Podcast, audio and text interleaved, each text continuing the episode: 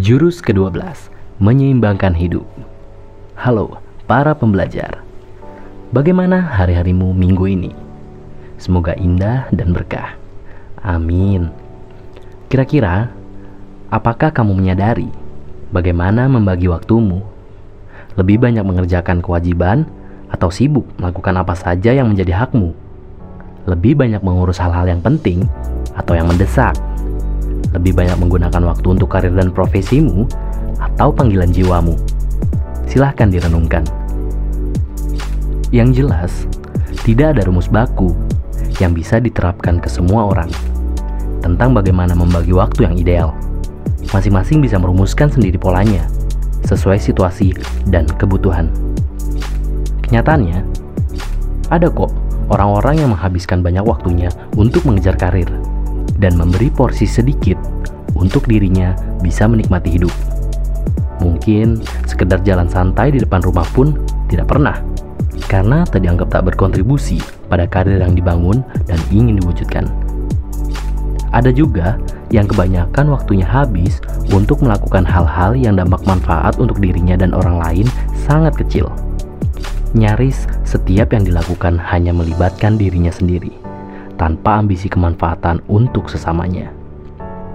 Selama dirinya menikmati, ia akan melakukan berulang-ulang hingga menjadi kebiasaan. Tak terasa waktunya habis untuk hal-hal tak penting yang tak mempengaruhi masa depannya sama sekali. Namun, ada juga orang-orang yang memang sangat menyadari hidup itu harus seimbang, tidak berat sebelah. Apa dong yang diseimbangkan? Begini dua cara sederhanaku mengenali adanya ketidakseimbangan. Pertama, melakukan sesuatu yang sama berlebihan.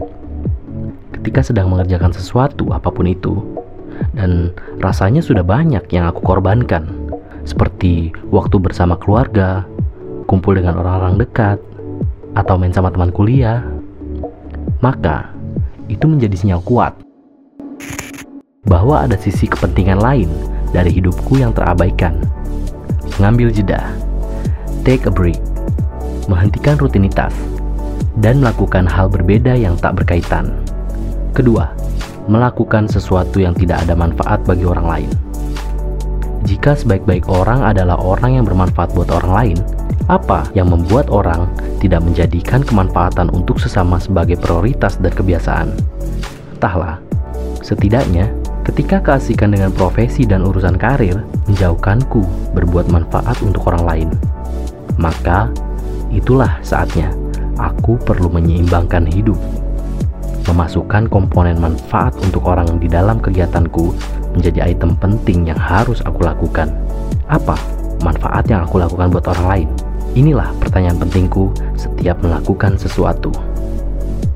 Itulah dua caraku mengenali apakah aku menjalani hari-hari dengan seimbang atau tidak. Tentu kamu semua punya cara-cara lain yang berbeda. Yuk berbagi.